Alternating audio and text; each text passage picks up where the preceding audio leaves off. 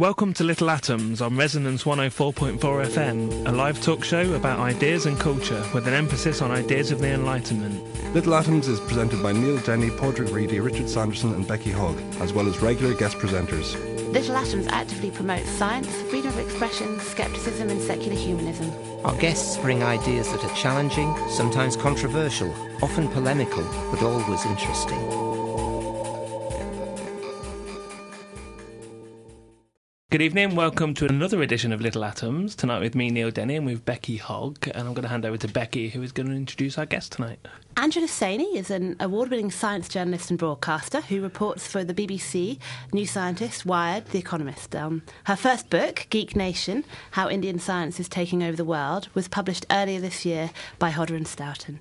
Angela, welcome to the show. Thank you. I'm so thrilled to be here. It's really exciting.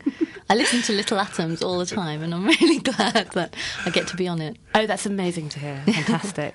so, listen, Angela, why did you focus on India? Why do we need to have a whole book about India and its role in the world as a scientific power? Is it now the strongest contender? What, what was what was your inspiration? I wouldn't say it's the strongest contender. The reason I wrote the book about India was one, partly I've worked in India before, so I feel very comfortable there, and I speak Hindi and um, I understand the culture, but also because my husband got an attachment with the BBC bureau there. He works for the BBC. Got a six month attachment, and we were we, had just got married, so we were going there for six months. And I thought, what can I do? I need something to do while I'm there. And I thought this is a good time to write a book about science in India. There isn't one out there, you know, a popular science book about India. And um, I had this six month gap to fill, and I just thought this is you know, this is perfect, good timing. Mm-hmm. Why are we talking about India rather than elsewhere, though? Let's talk a little bit about Nehru. Let's talk about Nehru and Nehru's sort of vision for what India would be like. I think is would be a good way to. Yeah, it. India's India has got this wonderful geeky culture, and it depends on how you define geekiness. Because I know it it's a derogative term in many parts of the world, and in India as well. When I was there, um, there's this big IT boss called Narayana Murthy who founded Infosys, which is one of biggest India's biggest IT companies. And um, when I told him the title of my book when I went to interview him, he was really offended, and he looks like a stereotypical geek. He's got these huge glasses. He's, um, you know, really geeky looking. His office is like a library uh, and really neat.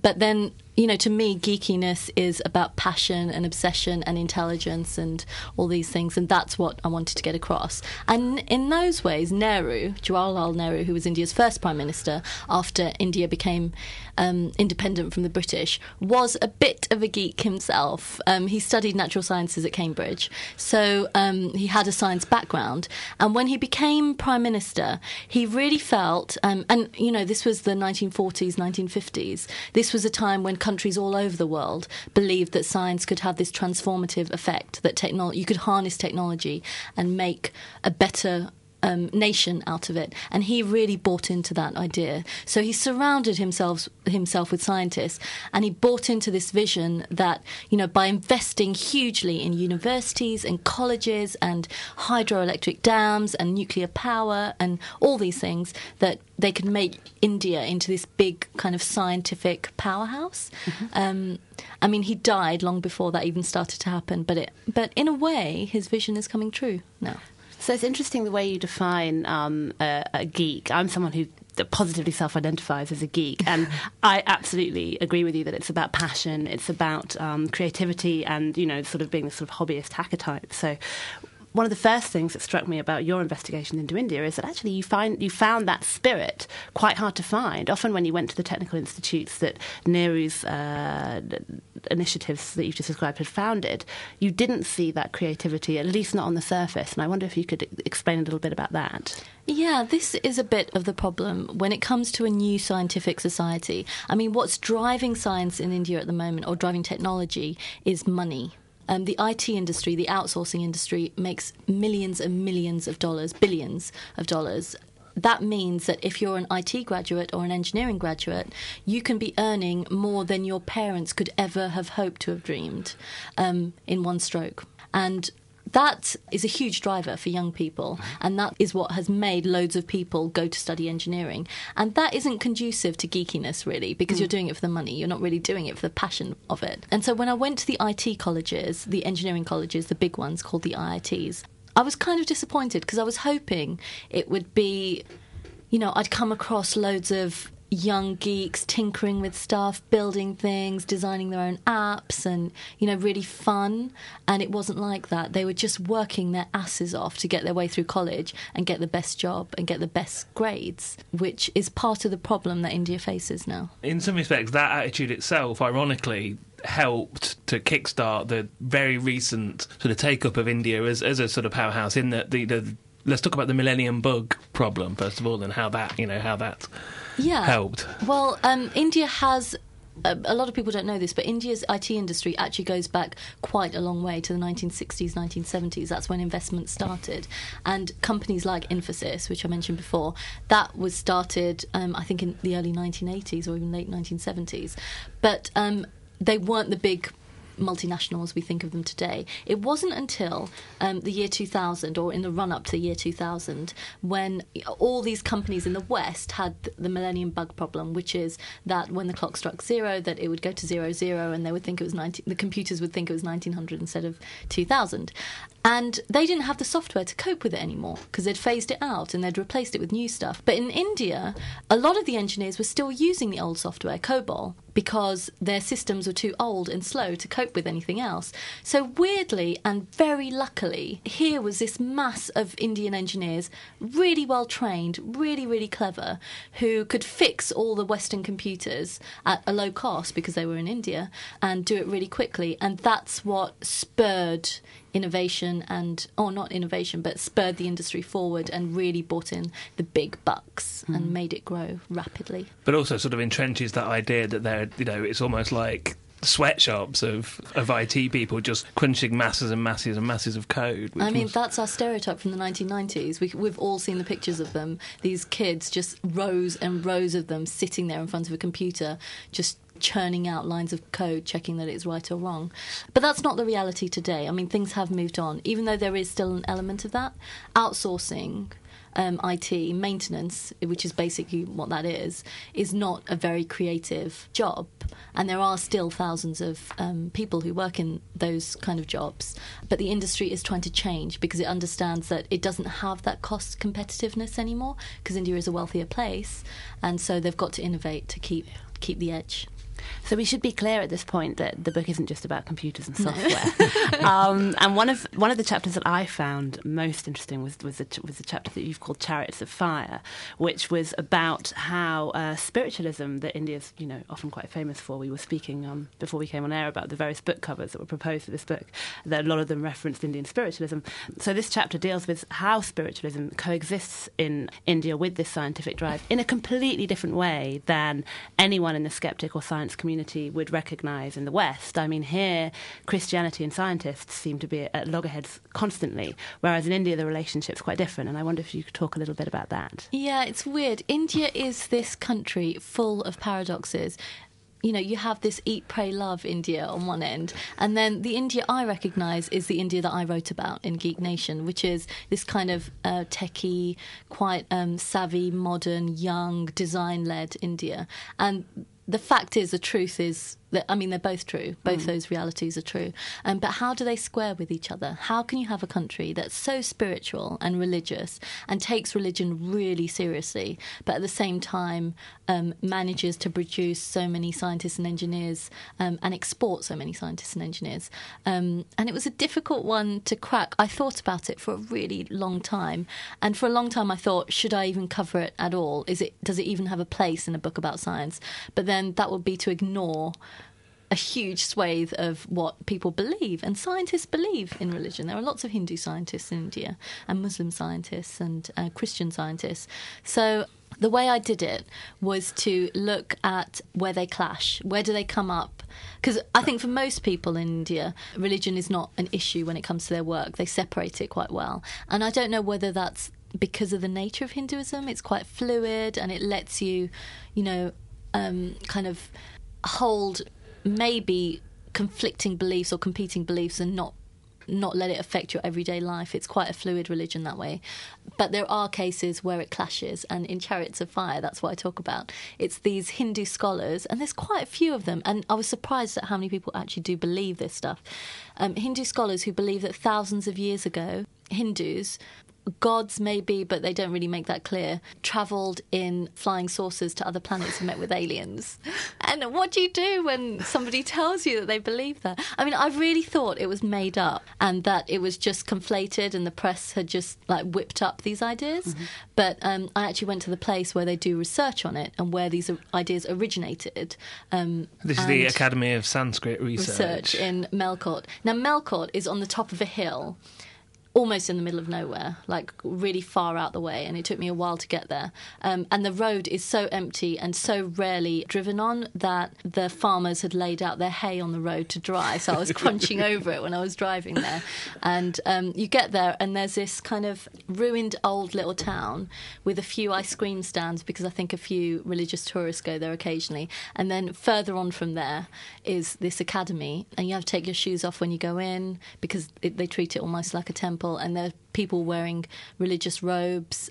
And in that place, there is a room where they have rows of model aircraft which they've collected from somewhere. You know the kind. You know if you go to a collector's shop, the, the little metal, like Airfix models, yeah, that you can no. make yourself, just like that.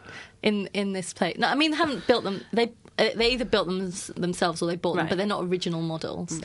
And pictures of what they think these ancient spacecraft look like, and then poetry and stuff to accompany it.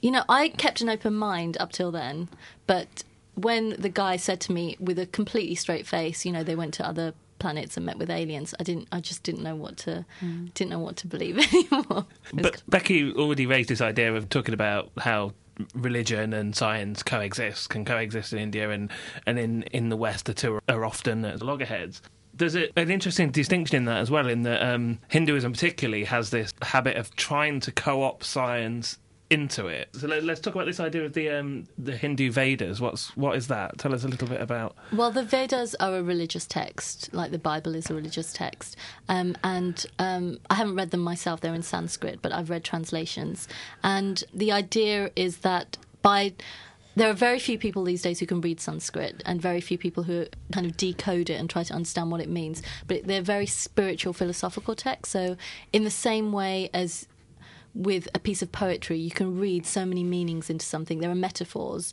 and Indian languages themselves are very full of metaphors. So, there's so much you can kind of draw out that might be true or might not be true. Um, and so, it's in the interpretations by modern people that this kind of spacecraft thing came from. It wasn't from the Vedas themselves. Mm-hmm. It was a guy who read the Vedas, was inspired, a guru was inspired, and then he wrote this scientific text as a result of that. So, really, it's a product of his thought or imagination, if you like, or spiritual enlightenment. I, it depends which perspective you come from. But really. an example would be that again with sort of creationism, we have the you know the, the idea of the Big Bang, yeah. and fundamentalist Christians would say, well, that clearly didn't happen because the Earth's only six thousand mm. years old, whereas the people that interpret the Vedas would say, well, the Big Bang's in there. Yeah. Yeah, it's a different way of looking at it, but really it stems from the same thing. It's a, it's a discomfort that comes from the fact that science has the answers and we don't have the answers.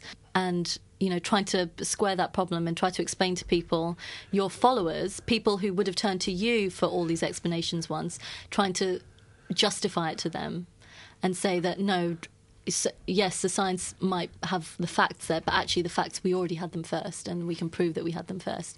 So I think it's a product of desperation on their part, trying to cling to their religious beliefs. Mm. One of the things I thought was so successful about this book and certainly kept me reading um, through it was the way that in each chapter a different sort of aspect of, of India was set against science and, and, and you sort of saw what happened. And we're very interested in GMOs and genetically modified GM food here. We had Stewart Brand on the show earlier this year talking about it. Mm.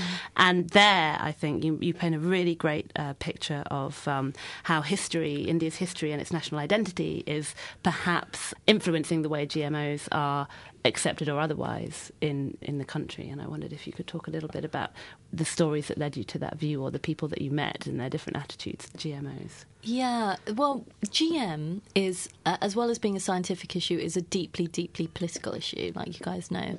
And it's difficult to separate the two, and I found it impossible, which is why that chapter is as political as it is scientific. Farmers are quite pragmatic, I think. When they think that something works, they will go for it. And that's been the history in India as well. They introduced BT cotton, which is a cotton breed developed by Monsanto that is resistant to the bollworm, mm-hmm. which decimates cotton crops. When it was introduced, it was so successful. Almost all the cotton grown in India now is that BT cotton variety. Not just Monsanto one, but now there are indigenous varieties as well, GM BT cotton. Mm. So that means that f- farmers must think it works, otherwise they wouldn't grow it. But when they've tried to introduce other GM crops, so they tried to introduce a breed of aubergine, activists just came up dead against it. They they used all kinds of arguments, some very legitimate because there are reasons to worry about GM crops just as much as there are good reasons to grow them. But some of them were really airy fairy, kind of, you know, this is a foreign technology, it's like a weapon, it's violence against the soil. Using Gandhi as a justification for not growing GM crops because India is not uniquely, but I think perhaps uniquely in terms of culturally an agricultural nation. They believe very strongly in this idea of land ownership. My dad still, his family still have land, even though none of them are farmers. Really? They still have a plot of land, big plot of land in Punjab, and they won't give it up. They will never get rid of it because there's this idea that everybody should have their piece of land, which makes industrial farming impossible. Mm. And because um, everyone's, you know, everyone's split up and they've got tiny tiny bits all over the place. Um, so you can't really use tractors and you know huge irrigation or anything. And that's one of India's problems is that farmers are making less money because there's less money to be made from their tiny plots of land, and yet this country is getting richer, so everything's becoming more expensive. So through GM, they you know they need new technologies to get more from the land and be more productive, but at the same time, the system is set up in such a way that they really it's a losing proposition, whichever way you look at it. Yeah. Yeah, so it's a it's a complicated one. What I wanted to get across in Geek Nation was this idea that here is this huge driving love of science and technology, which promises to make India this huge industrialized, developed nation, and yet there are so many cultural and social pressures that prevent it at the same time.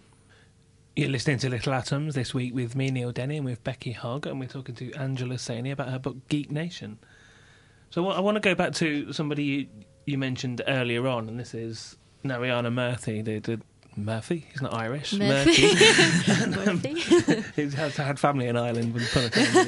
um, he was the founder of Infosys. He set up this incredible, like, sort of Google World esque place in Bangalore. So let's tell us about tell us about what that's like. It was so cool. I'd never been to Bangalore before I'd written this book, and when I drove up the expressway to Infosys, they just opened it that day or that week. Yeah, it just opened, so it was empty, and it was just me. I felt like you know, a real glamour queen driving up this amazing, brand new, slick road to Electronic City, and you need pass after pass to get through into this wonderful enclave. And then, you know, these incredible buildings, and you drive around in these these huge pimped out golf buggies to see it. And it takes 20 minutes to get around the place, even in a buggy. You can't walk it. And there was this uh, triangular building modelled on the Louvre in Paris. There's another building which is huge structure with a hole in the middle, and locals have called it the washing machine because it look, kind of looks like a washing machine.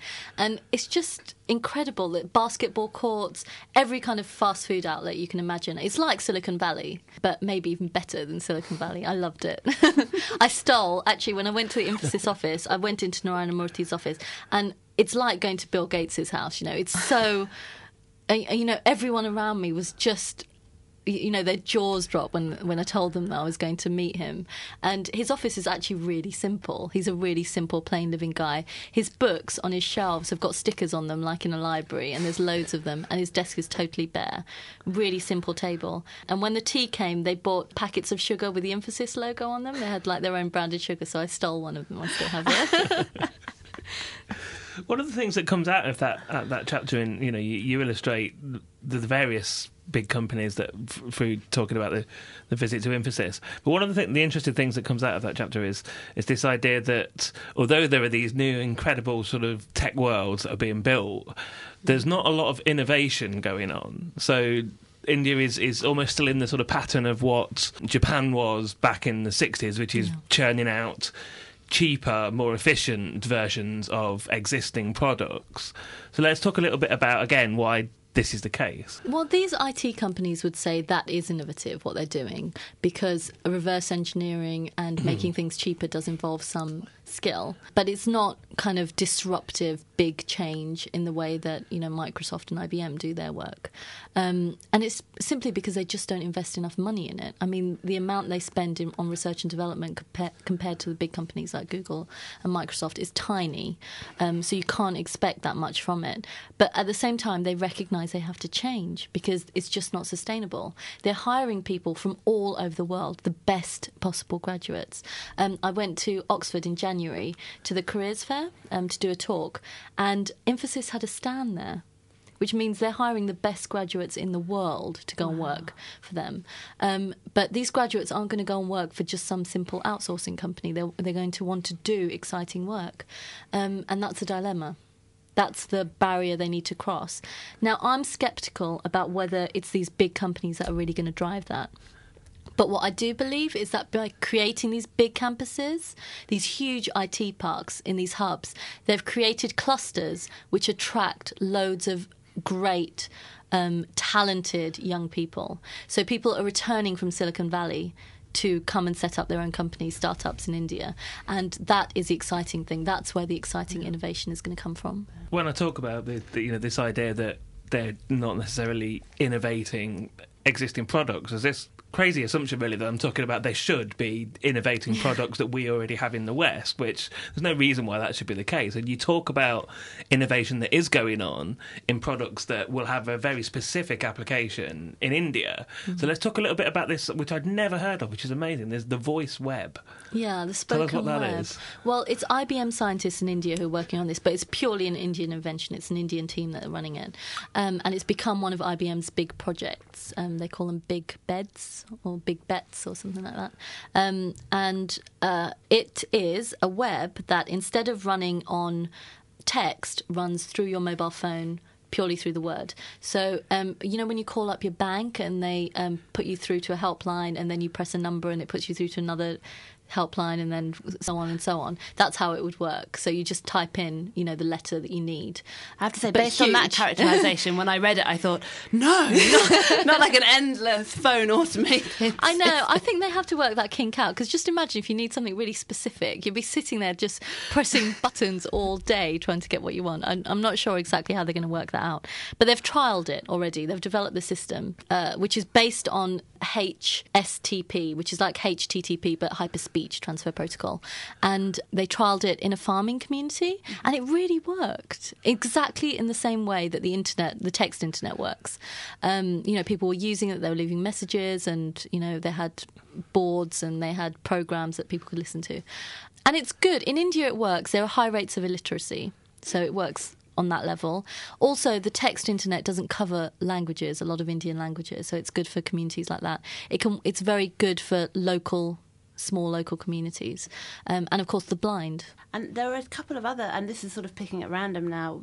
The thoughts because we've been we've been quite hard on oh there's no innovation there's no innovation and, and, and picking apart the problems but actually a couple of issues that you mentioned or, or, or endeavours that you that you mentioned that were really only happening in India the thing that I was really interested in was the open source drug discovery project and then there was also the um, research into thorium nuclear reactors which obviously your book came out before the Fukushima nuclear disaster Well, they're still pressing ahead with it. Yeah. I don't see. I, I don't think they're going to renege on that. I mean, the only thing that might happen with Indian nuclear now is that they reconsider siting of nuclear plants, Right. but they're definitely not going to stop the program. But talk about how the th- why the thorium nuclear uh, n- nuclear reactors uh, are- special compared to other nuclear reactors, and why particularly India? Because I found that really fascinating. Why India uh, was alone exploring these these these reactors, or have I, have I got that wrong? You're sort of looking at me like No, I don't know no, they're not alone. Um, the very first nuclear reactor that was ever built was a thorium reactor in the US, um, but they ditched it because uranium can also be used to build weapons, Which in the 70s, was, was a good thing. Yeah, it was right? a good thing because then you you know you kill two birds with one stone. You get your power on the one hand and you get your weapons on the other. But it's only you know so they went down the uranium route and the plutonium route, and it's only now that um, people are revisiting thorium because nuclear weapons aren't such a good thing anymore, and we have the ura- uranium we need for them anyway. Um, and India happens to have loads of thorium. It's really abundant. Um, one of the biggest stock stocks in the world. It's just lying on the beaches. That's how common it is. And so for years, and I was really surprised by this. I mean, I knew they had a thorium power program. I didn't realize how old it was.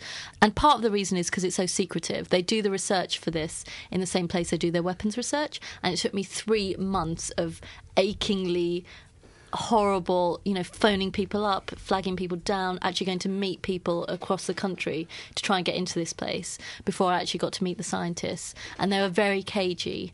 But since the 1980s, they've been working on these huge thorium reactor plans, which they hope to roll out in the next few decades, um, which would. I mean, the great thing about thorium is one, it, it can't be turned into weapons.